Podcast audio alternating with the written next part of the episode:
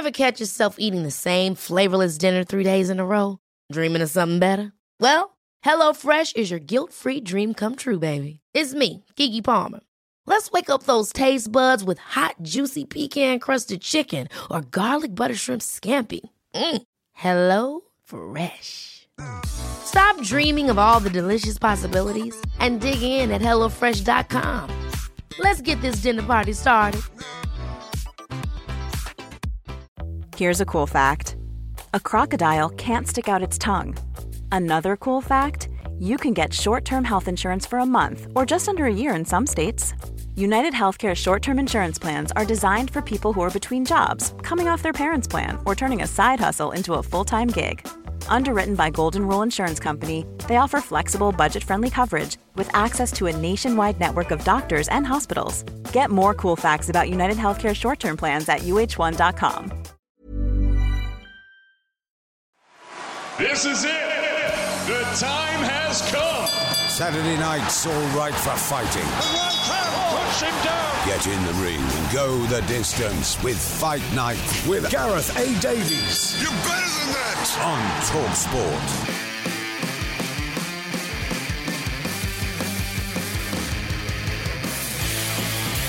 Welcome to another Fight Night podcast with me, Gareth A. Davies. Well, Spencer Oliver joined me this week, and in studio for an entire hour was the one and only Johnny Fisher, the Romford Bull, the young, emerging heavyweight from East London. Well, here's what he had to tell us on the Fight Night show. Please welcome the Romford Bull, Johnny Fisher. Almost heaven, West Virginia. Wheeler trying to ride out the storm. Good right hand from Fisher and a second one. The jab could be really important here.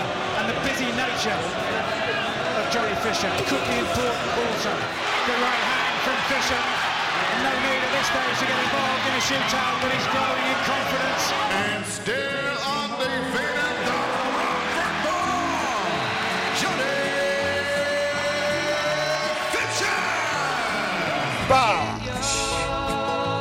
Mountain Mama, take me home, country road. How did you pick that song to come into, first of all? Thank you for having me on, Gareth and Spence. It's brilliant to be on. And this song, yeah, well, it comes from my university days, really. I'm a country fan anyway, but the big song at Exeter University, Country Roads Take Me Home. Do you know what? Can I just say, can I just interrupt? Probably the best university in the world. Probably. Did I go Yes, there you got it right. You went I went there, exactly. You got it right. Oh wow! Is there any pictures of Gareth up on the wall? Yeah, they're everywhere, all over the student union bar. They say, stay away from this yeah, man. yeah. beware. Yeah, beware. That's what I like about you. You start as you mean to go on. We're going to talk um, about your life in a minute and how you first got um, into sport for a start, because it's not just boxing that you've been brilliant at. Um, I just want to report we we previewed uh, David Avanesian. He's being interviewed now on BT Sport. He has uh, won by TKO against Oskari Metz, an undefeated Finnish fighter, 15 and 0, TKO in the first round. Avanesian, as we were saying before, is a threat to anyone in the division. Quick comment, Spencer. Yeah, no, it's expected. If I'm totally honest, Avanesian starts fast. We've seen him every fight. He goes out of the traps really fast, and that yeah. Job well done. Just underlines how dangerous this guy is in the division. Johnny Fisher, it's a nice feeling, and you know what it feels like when you've uh, done your training camp, you've had your nerves, you've tried to have your sleep on the Saturday afternoon, you've done it, gone in and done the business, the adrenaline's coursing through you, and you're sitting on the ring apron and people are asking you questions. That's a nice feeling, isn't Yeah, it? it's an unbelievable feeling. And listen, as you said, Avanesian, strong, powerful man, and he's going to be avoided in that welterweight division because he doesn't really. He's, he's a lot high risk, low reward, Mm. as you were saying before, Spence. So I'm excited to see what he can do and who's going to throw a challenge to him. Well, we're very excited to see what you can do, and it is a pleasure to have you in the studio. You. have become a friend of the show over the last year or two. Um, let's take us back to the beginning. Were you born punching holes in a cot? Were you 12 pounds? Did you have teeth and a beard? I mean, what what, what were you like? T- take us back to baby Johnny Fisher, the baby Romford Bull. Hold on. Did you just say? Did you have teeth and a beard? yeah, Yeah, I, I imagine you came came out out, eleven pounds. Yeah, I was eleven pounds. Were you? Yeah, it was like Were ten pounds really? seven or oh, something. Oh, I like that. pity your mum. Yeah, no- she's a no, large she's- woman. Yeah, she's all right. She's she, she's doing all right. If you see my, Eleven pounds. Yeah, yeah, I was a most big jo- baby. most babies are six or seven pounds. I know, but I, I, I was about 10 years of age before I was that way. still going. But yeah, So tell us about the early years. I was growing up. I've always been quite. I was quite boisterous as a baby, as a toddler. Um, if I if I think back to what my mum's told me, I used to go round with a. She used to say I used to dress up as a policeman, put have a truncheon and going. I got chucked out of about three or four different play schools. but I grew up and I, I've always been polite. Dressed right? as a policeman Yeah. with a truncheon. Yeah, yeah, and going around the, the play getting, schools and I'm the getting these mad visions in Yeah. my head right now. One of them actually said to my mum, um, she dropped me off and said, um, "Oh, how was Johnny today? Was he was he good?" And he said, "No, he's a very very spiteful boy." and I thought, "Oh no." That's not good, but I've grown up. I'm a, I've got to uh, primary school age, senior school age, and I've always been brought up to have good manners, good morals, and I'm I'm a good boy now. But did sport help you? Clearly, you were a hyperactive child, and we often say today people have ADHD or they're over hyperactive, and Yeah. parents get their children into sport, and once they find that discipline, Oh yeah, they just thrive. Well, it was that you? It wasn't necessarily have to be sport. It could be anything you put your Yeah, mind to. art, but for me, exactly. yeah, obviously, yeah. for me, sport was the thing. Everyone grows up playing football when they're young. Play football, get part of a team. You meet other other young boys who you play with, and you get friends with. Sports are part of life for a lot of people growing up in the country, uh, girls and boys. So football was the main thing. Played a lot of rugby as well, and boxing's always been a constant as well. Really, since the age of six or seven, I had a, I've had boxing gloves on since I was one, two years old. But from six One, or seven, two, or two years I've old. got photos of me in like a dressing gown with a, like a Rocky dressing gown on and the gloves. So I've always had an affinity with it. But rugby was one of your first loves, though, wasn't it? You played rugby at quite a good level. I played rugby at a good level, um, but it wasn't actually my first love. It's when I turned about 16, 17. I went to a sixth form, played a lot of rugby there, and then I went to university in Exeter. And I was giving it a go because basically the first game of rugby I ever played at sixth form broke my hand straight away. Dropped the ball, smashed, someone landed No on my hand. But I didn't know what was wrong with it. I kept strapping it up. I knew something weren't right with it, so I weren't punching. But I wanted to play sport. I wanted to do something, so I picked up my up Flanker number eight. Uh, I was a f- I was a five. I was a lock. Oh, I played you? in number Okay. eight every now and then. Was rugby, was it ever going to be rugby over boxing? Was there ever a time when you thought, this is where I'm going to go? Yeah, there was there was a time when at the first year at university, I started playing with the Exeter Exeter boys at uh, Exeter Uni, and a lot of them feed into Exeter Chiefs. And if you're in that first team of the of the first year, you know you're in a good place. You can go on and play uh, minimum championship rugby, which is not which is a good standard. But um, it all changed in the second year of university when I started boxing again. Just I just started training one of my friends at the uni who, who, who could hold a pair of pads. And we had a few amateur fights. Then I started sparring the old Joe Joyce, and it's just one thing after the other and I've just been I've been going like that ever since, just one step at a time, seeing how it takes me. In in East London, when you were um, kind of growing up in secondary school, then did you keep the boxing going with the rugby the whole time? Well, I was I was more football and rug, uh, football and boxing when I was growing up.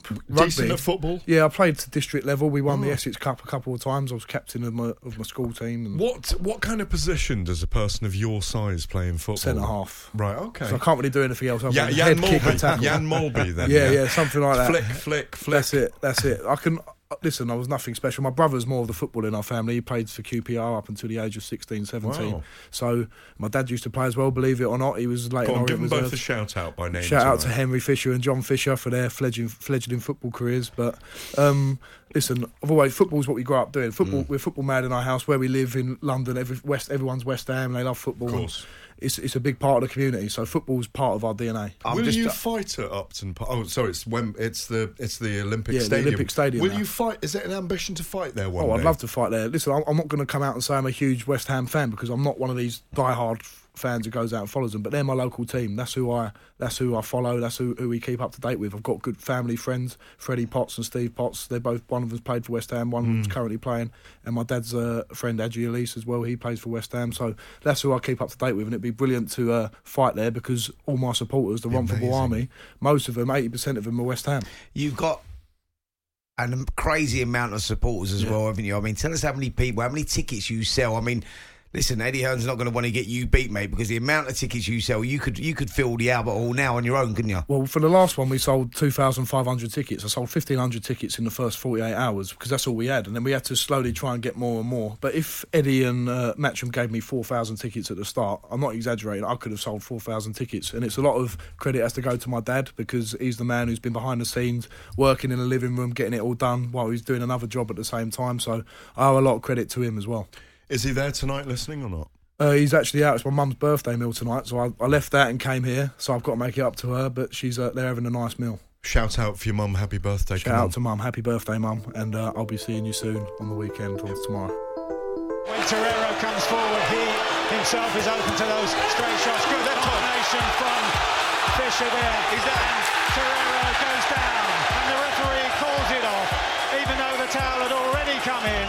To believe that we are looking at the making of potentially one of the biggest attractions in British boxing. Bosh! Listen, you walk into that track, you love that track, it's on your TikTok.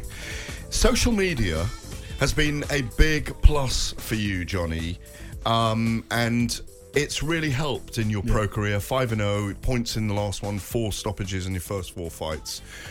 Realizing the marketing capability, realizing how important it is in boxing to market yourself is very important. And as a heavyweight, you have massive advantages over anyone else. Not least, you can eat what you want because you don't have to make weight. That's the main thing. That's the main thing I can eat. You Not- do cut weight though, by looks of it. You you you eat healthily, don't you? Oh yeah, listen. When I'm out of camp now, I, I'll eat what I want. I won't really control it. But when I'm in camp, I still make the conscious decisions to eat the right foods. I eat a lot of food, but you can't. If you think you are what you eat at the end Yeah. of the day. So if I go and eating loads of Chineses all through my camp, I'm going to feel like a spring roll, aren't I? So, so is Chinese the cheap food for Oh, you mate, then? Chinese in our house is legendary. If you watch the TikToks of Big John, Chinese is the top of our list every single time. Tell us about your catchphrase that's really caught hold, though, and how that came about. Well, um, what it is, my friend, my good friend Tom Skinner, he was on The Apprentice and he started saying the word bosh and it caught on from that. But then my dad started saying it and he said it in a funny way. He sort of says it as like a B A R S H. He goes Bash like that. And all these university students, young kids, they love it up and down the country. We're doing personal appearance tours up and down the country and they're going absolutely mental for my dad because.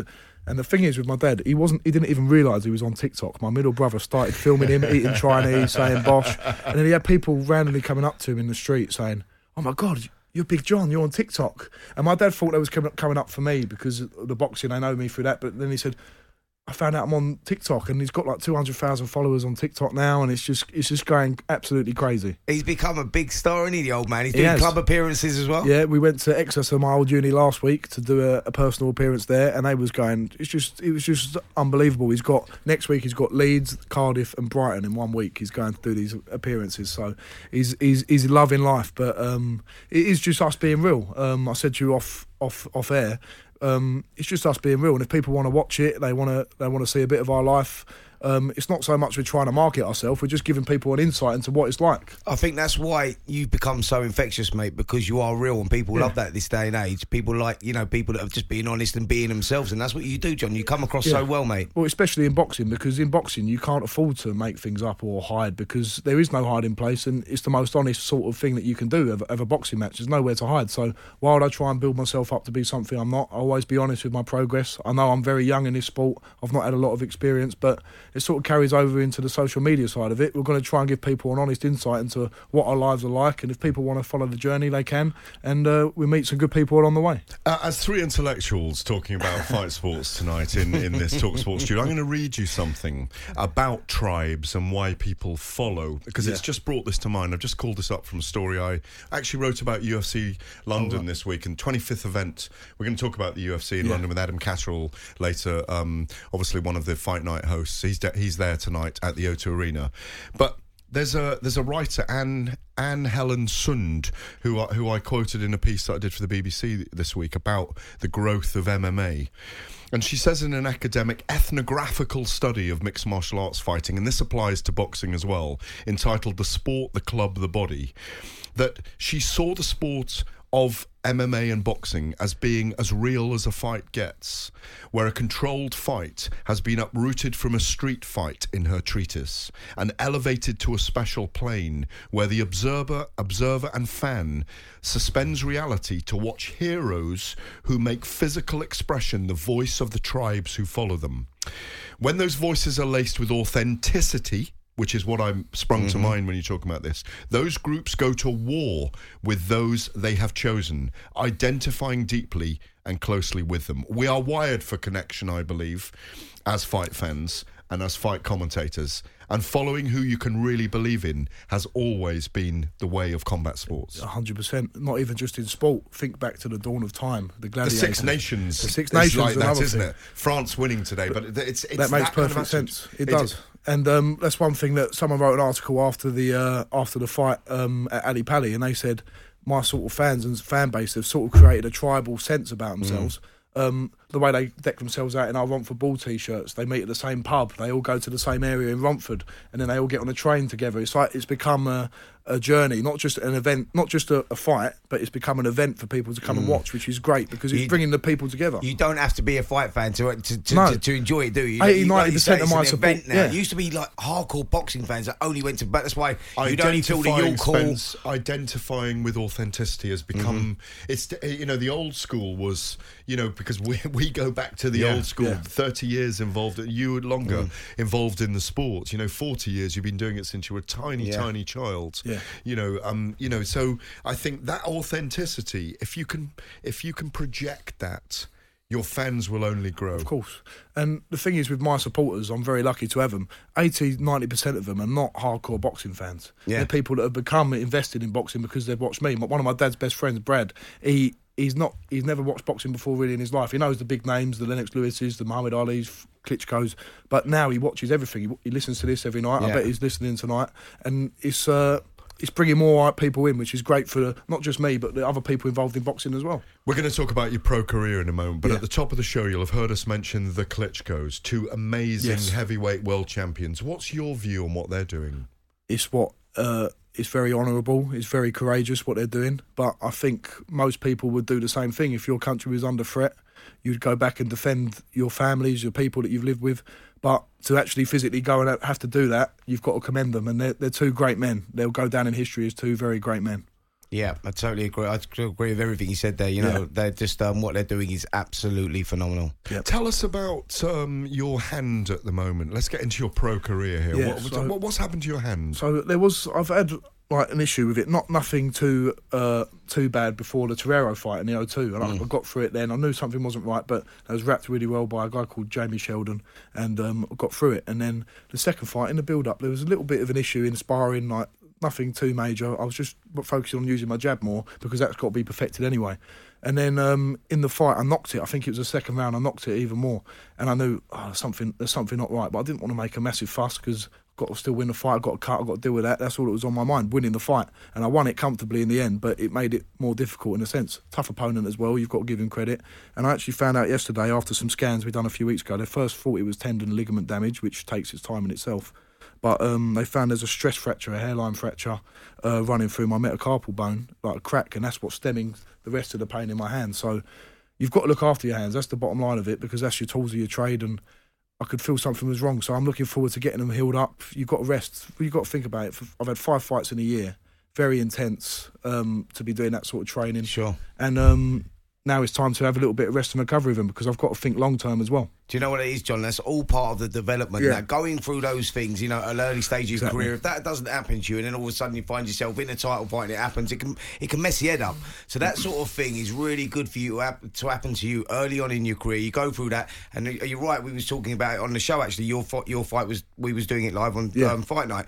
And you you switched tactics, you worked behind your jab, you Yeah. started doing things. All right, yeah, no, it wasn't your best performance, but it was a great learning fight, great for your development. Do you know what I mean? Exactly. And, and I love that where you also take constructive criticism, oh, you Oh, yeah. take that on board, you go back, you don't get the offensive about it. You know, But listen, it's not my best. It's not. It's not. An, it wasn't my best performance because everyone wants to knock someone out in round one, round Yeah. two. But if I look back on it, as you said, if I'm passing a test and passing challenges, I dealt with a cut in the first round. Yeah. I didn't have a very good hand. I dealt with the crowd. Yeah. I dealt with the fact I've had an opponent who's probably a bit a higher level than what I fought before. Sparred lots of rounds with AJ and Usyk, and should I've had him for my fifth fight? Probably I should have. It That's was a hard one. perfect, fight. because Perfect fight. If I went and blew someone out there and I got to ten and zero and I've knocked all ten of them out and they've been a little bit lower level, I'm not learning anything. You'll look back on your career. When you look back on your career, when you're into that championship, because you Yeah. will get there, when Yeah, you get yeah, to yeah. that championship stage and everything else, you'll look back and you'll go, fight Thank number God I was five, I learned more in that fight than I In did the first four. All first yeah, four. Yeah, Tell that's us, true. tell us what you learn sparring with the likes of An- Anthony Joshua and all these other big heavyweights. Well, I've sparred Fury, Daniel Dubois, Joe Joyce, uh, Dave Allen, even Hughie Fury, and that's where I've done the majority of my learning because I didn't have an amateur career t as such. I had four four senior amateur fights.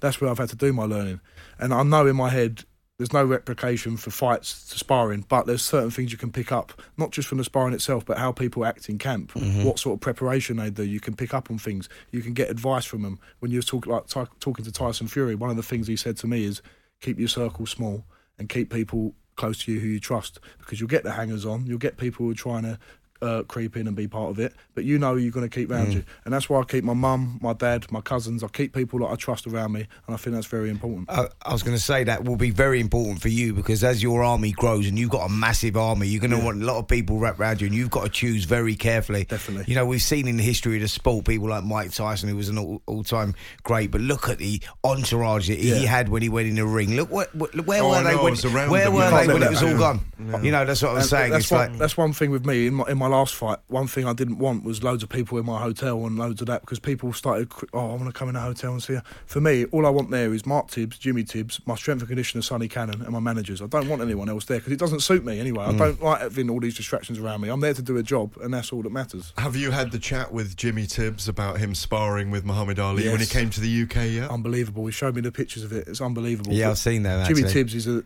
If you're talking about a living legend, the first man that comes to my to my mind is Jimmy Tibbs. He's got so many stories and the wealth of knowledge behind him. You know, you're in good hands with someone like that in your camp. I trained with Jimmy actually. I done. Yeah. A, I done. A, I trained for about a week with him. We was doing a series on on Sky many many years ago. But yeah, guys just got an incredible amount of knowledge. Yes. Really, you, you're wrapped around really good Yeah. people, and obviously Mark as well has got a wealth oh, of knowledge as well.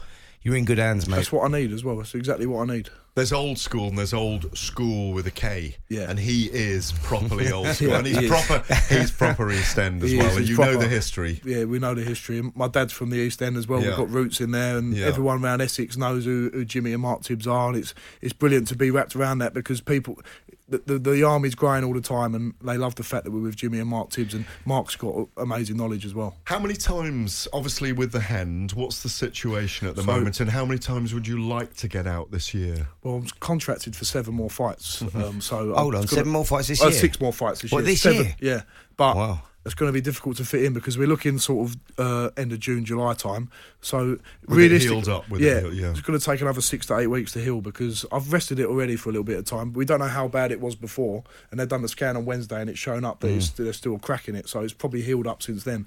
But these things just take time. But realistically, June, July is not that far away. Mm. Hopefully, I'll be punching May time, June time, and then six to eight weeks camp, and I'll be back fighting again in the sixth rounder. So four four more fights this year. I, yeah, I think realistically three. If you do four, you've done well. If Yeah. I'm totally honest, because that's Yeah. that's that's what people don't understand as well. Is like you're boxing when you're boxing four rounders, six rounders, eight rounders. People think and you're knocking people out in a round. They don't realise it. It's not the fight that No. takes it out of you. It's the training camp before Training the camp. fight. Ever catch yourself eating the same flavorless dinner three days in a row? Dreaming of something better? Well, HelloFresh is your guilt free dream come true, baby. It's me, Keke Palmer. Let's wake up those taste buds with hot, juicy pecan crusted chicken or garlic butter shrimp scampi. Mm. Hello Fresh. Stop dreaming of all the delicious possibilities and dig in at HelloFresh.com. Let's get this dinner party started. Quality sleep is essential. That's why the Sleep Number Smart Bed is designed for your ever evolving sleep needs. Need a bed that's firmer or softer on either side? Helps you sleep at a comfortable temperature? Sleep Number Smart Beds let you individualize your comfort so you sleep better together. JD Power ranks Sleep Number number 1 in customer satisfaction with mattresses purchased in-store. And now, save 50% on the Sleep Number limited edition Smart Bed for a limited time. For JD Power 2023 award information, visit jdpower.com/awards. Only at a Sleep Number store or sleepnumber.com.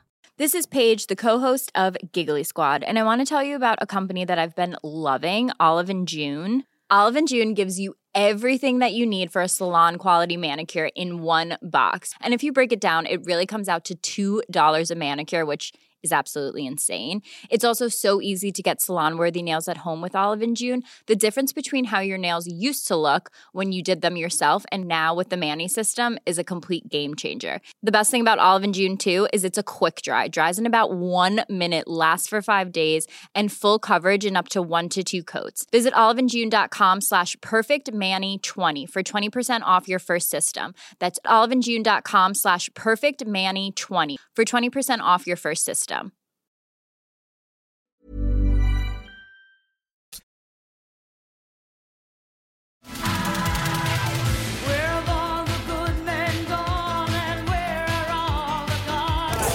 That's a good right hand. The chopping down right hand caught him on the side of the head, high on the head. And the referee adjudging that the ropes kept Matt Gordon up there, which I would say is a good call. And John Lewis wipes off the gloves, has a really, really good look at him and decides that that is enough. Dave Allen's been in action tonight. Uh, he beats Milan Paunov. Um, great to see Dave back. Um, first time he's fought for, for eight months. We thought he'd retired. You've got some little stories about Dave Yeah. Allen, who's a cult figure in British Oh, yeah. boxing, isn't he? Listen, I, I'm, I'm a boxing fan first and foremost, and I grew up a few years back before I was boxing. I look up to Dave Allen because he's a fan favourite and he's he's tough, he's hard, and I actually sparred him. The first pro I ever sparred was Dave Allen. I was I think it was 18, 19 at the time.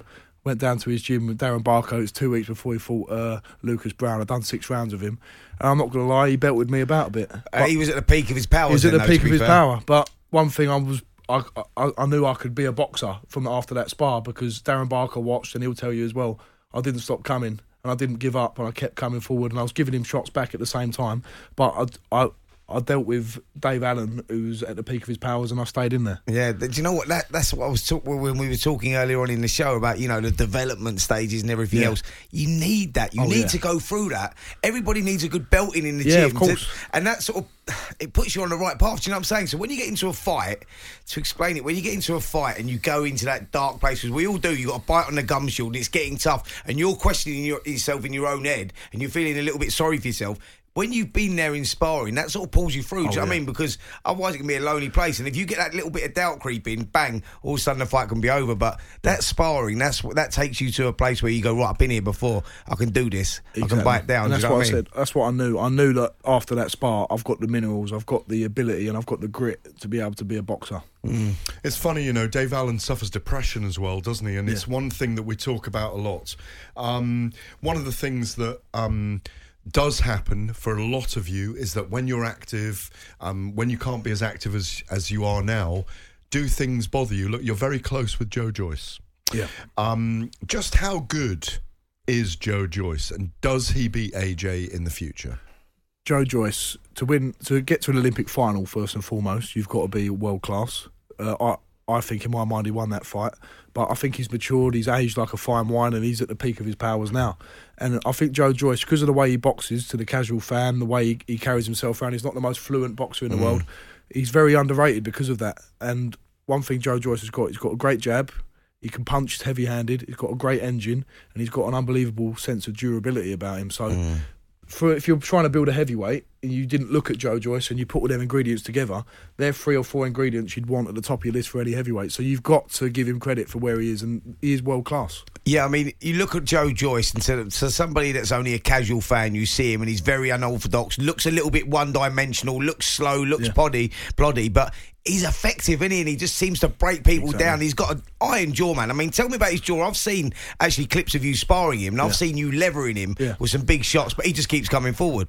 Uh, over the last year or so, mine and Joe spars, as I've sort of got better as well, become more competitive, and we Mm. do there's some spars we don't do anything quite tame, and other spars we completely go for each other and try and batter each other. The one I saw, mate, I would, I would have paid for. I would have paid good money for that. that was one of the that was one of the more intense ones, and we I've hit Joe with right hands like flush on the chin, stumbles him back a bit, but he's just like the Terminator. Keeps coming and coming. I've seen him in Las Vegas spar this big Samoan guy, six foot five, huge, twenty stoner. He caught him with three or four left hooks flush on the chin, and Joe Joyce just didn't budge. Just didn't budge. I actually read somewhere, and I spoke about this before. He's got bone density Yeah, six was- times that of a I was going to say that. I was going to say that. So that's have you got to heard that play a before? part. Yeah. No, it's pota- I mean, listen, he, he's a freak. I mean, one of the things asked about AJ just now, Anthony Joshua against Joe Joyce, is one of the things that you, th- you you see when you see the silhouettes moving is that Joshua's got faster hand speed. Yeah. But if Joe Joyce walked through two or mm. three rounds against him, it comes interesting. It becomes very, very. Well, I think if it gets into round seven and fatigue starts setting in and Joshua slows down a little bit, then it gets Goes interesting. Joe It's just whether Joe can get through Yeah. that six, that, that especially six the Joshua rounds. where he is now. Yeah, that's what I'm saying. If, if we was talking about this fight in 2016, 2017, I'm being honest, I'm a big friend of Joe. You probably put Joshua as the favourite. Yeah. But if you're talking about it now, we don't really know what sort of Joshua's going to turn up. I think it's more of a 50-50 fight than Really? people give it credit for. I mean, you would know because you've been in there. Have you Yeah. sparred Joshua I as never well? sparred Joshua. That's why I can't talk from that experience. Right. But I can say what I know what Joe Joyce brings and what I can see of what Joshua's done and what he's like at the minute. It all depends on the mentality of Joshua as well. He might be Mm. thinking now, look, I've made I've made my money. I've I've been to the top of the sport. It's getting more and more difficult. This, this, Has he got the same hunger? I This don't know. game's a psychological game, isn't it? It's Yeah. all about the. This, it's all about the nut. If the nut's not right, Exactly. you're in big trouble. Ninety percent to do with that. Come on, how does the Gypsy King compare to them all? Then you've been in how many rounds do you think you've done with the Gypsy King? I've only done a f- handful of rounds. I sparred him a couple of times. How does he compare to the others? Joy, uh, Fury's Fury's the top. Fury's the top out of them all because he's got a bit of everything: fast, strong, speed, mentally very. Does very he hit strong. hard? Uh, can 'cause punch. it's a- that's one thing that people have doubted in the past. A lot of people doubt. They say, "Yeah, he's awkward. He's long. He's got long arms. He's got amazing boxing IQ." But is his punch power? What is it like? Of course he can punch. Of course, it, I, when people ask me if a heavyweight can punch, I'm sort, I'm sort of like, of course he can punch because any man over 14 stone Sure. lands flush in your chin can punch. Compares to Daniel Dubois, people like that. I think Daniel Dubois is probably the heaviest puncher I've been in with. Really? I think so. Hmm. His jab's like a right hand when it hits your face, so you know when the right hand comes, you don't want to get hit by that.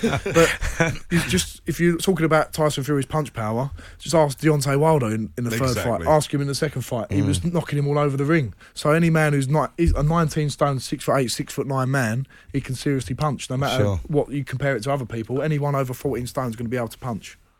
How do you see uh, the the Tyson Fury Dillian Whyte fight? Because we're we're very excited. Yeah, I'm very It. excited as well as a boxing fan, as a British boxing fan. It's going to be an unbelievable to watch. Hopefully, we pack out a stadium. Is it? Where is it going to be? It's, Wembley. it's Wembley, Wembley, Wembley. Stadium. is sold out. But do you know what? It's potential banana skin with Dillian Whyte. Dillian Whyte's one of those guys. I don't know if you sparred. Have you sparred Dillian? No, I was But gonna- he's- he's before I was with Mark, Got long arms, sparring, isn't he? And he's like Yeah. he's a little bit unorthodox. You Yeah. don't quite know where them shots are coming. And that left hook. And we're talking about mentality and having a good nut. Yeah. Dillian Whyte's up there as being one of them people who go to the well every single time to, to try and win. So that's Sure. what Fury's got to be wary of as well. Johnny, before we go to the break, you must feel blessed. We're talking about all these names at the moment in British heavyweight Yeah. boxing, never mind the world. Tyson Fury, Anthony Joshua, Joe Joyce, Daniel Dubois, Dillian Whyte. I probably repeated myself there, but No, you haven't. That- that- that- you know, Derek Chisora. Yeah. Hughie Yourself Fury's coming, people like- Hughie Fury, yeah. all these guys are on. Joseph Parker's over here, and he's kind of Fabio adopted. Wardley's and people like- Fabio yeah. Wardley. I was going to come on to that. The Them kind of lower- developing yeah, stars. developing guys. It must be, feel like a blessing to be in this era because you've got so much to compare yourself Oh. to, test yourself against. Hundred percent, and I know I'm very aware of myself where I am, and I'm never going to say that oh I'm, I'm I'm higher than this or I'm this position. I know I'm at the very very early stages, and I don't know how far I can get. If I could be a British champion one day, I'd be over the moon. But that's what I think is going to keep me grounded and give me the best chance to get to the top. I know where I am, and I'm going to stay realistic with where I am as well. Do you know how it comes across with me? I, it comes across with me that you feed off the fact that you know you've got all these guys and you're the inexperienced Yeah. ones of the ones. Yeah, it's, it's a bit like being a little brother when you want to beat your big brother up. Yeah. You go and, that, and that's like that's your main thing on your mind. Oh, you think that's all you want to do is get there and Exactly. do that. It's like I want to be the little brother for as long as I possibly can Yeah. because that's where I'll keep developing in the shadows of other people. I want to be a person who's learning and feeding off other people because because that's what I need to do. I'm not a world beater. I'm not someone who's who's had a prodigy from the amateurs. I'm very very humble and I'm very realistic about where I am. But I know the one thing that gives me hope is I've got these raw ingredients: the athletic ability, the power. I know I've got the mentality, I've got the dedication, and that's how far I can go. It's all up to me how far I can go. because I've got a great team around me. B-Way hipster.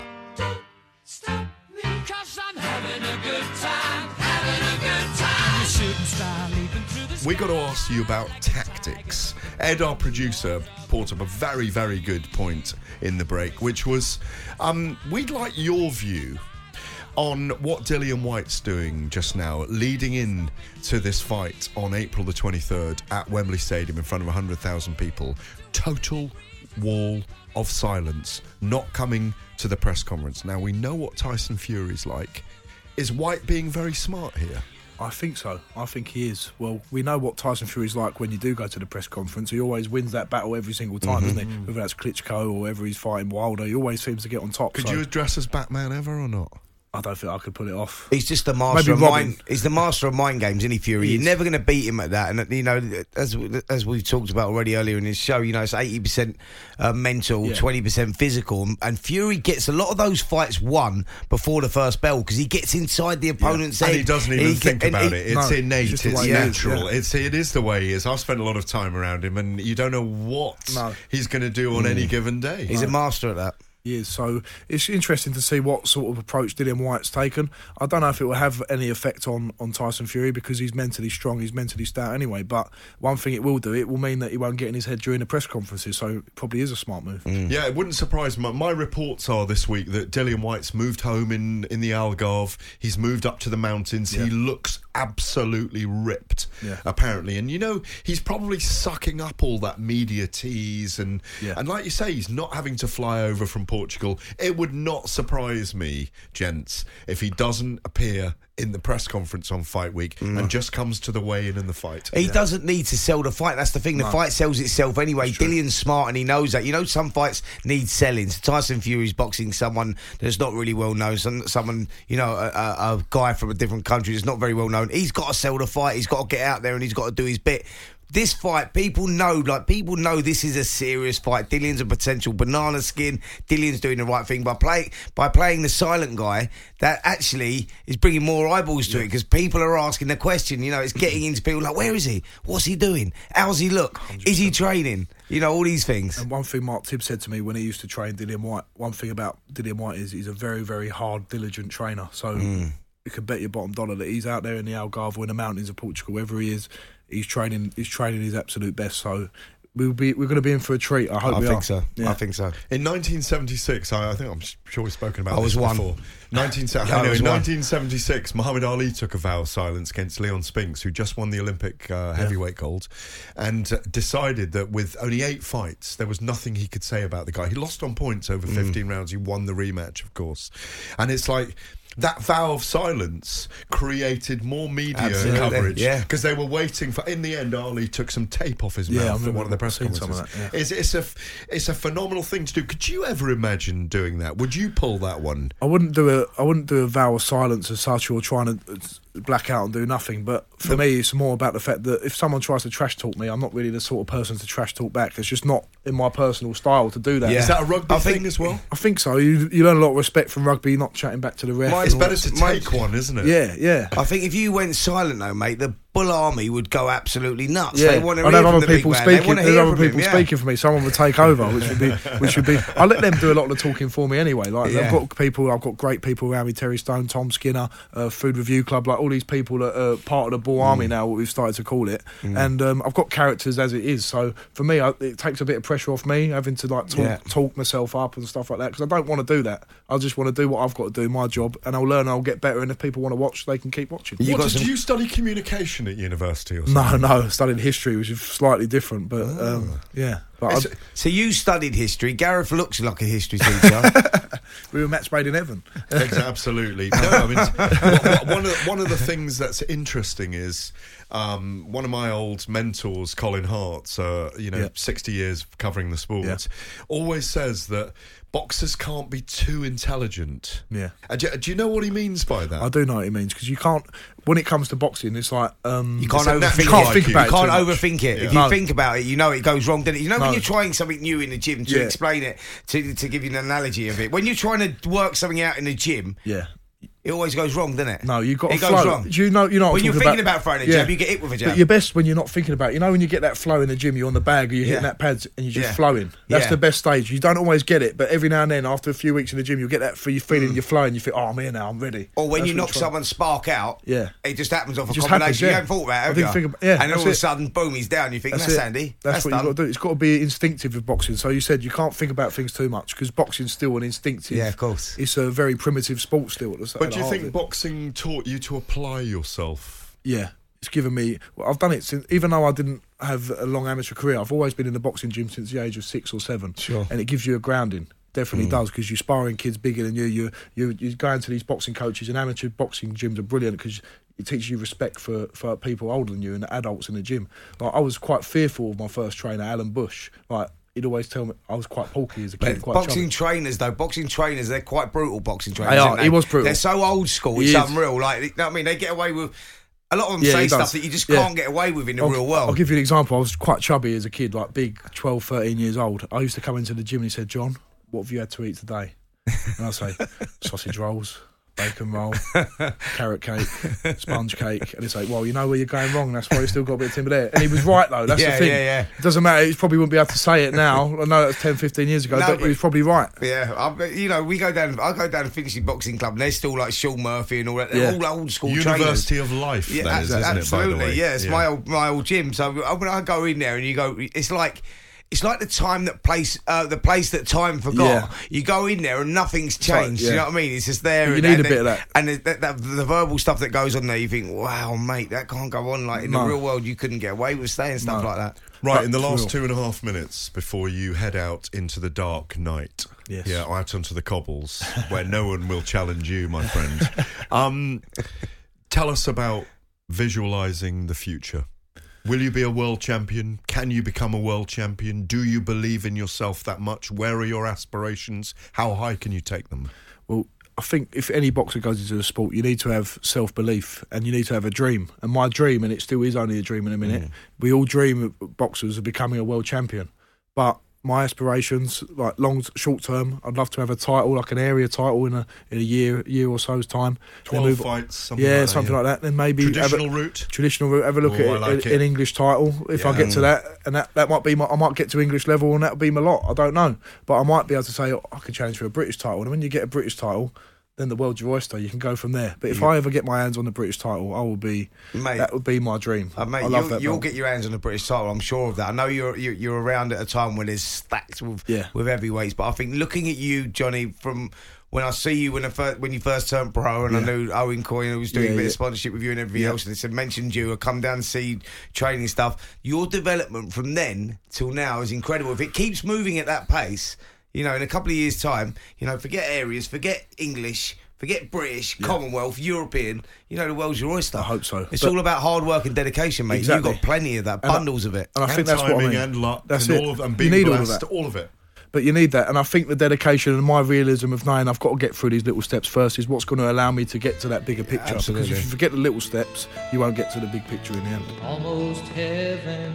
Brilliant stuff from Johnny Fisher. Phenomenal to have him in the studio. We look forward to watching his progress. My thanks for Spencer Oliver for joining us. You've been listening to the Fight Night podcast special. Older than the trees, younger than the mountains, growing like a breeze.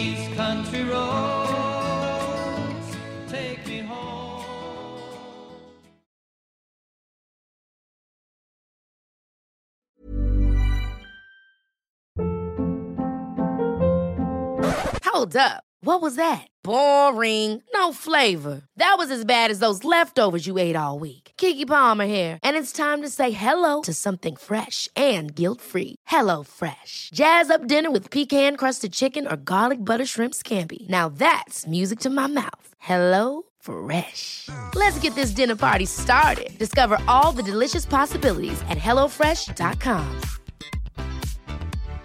When you make decisions for your company, you look for the no brainers. And if you have a lot of mailing to do, stamps.com is the ultimate no brainer. It streamlines your processes to make your business more efficient, which makes you less busy. Mail checks, invoices, legal documents, and everything you need to keep your business running with stamps.com.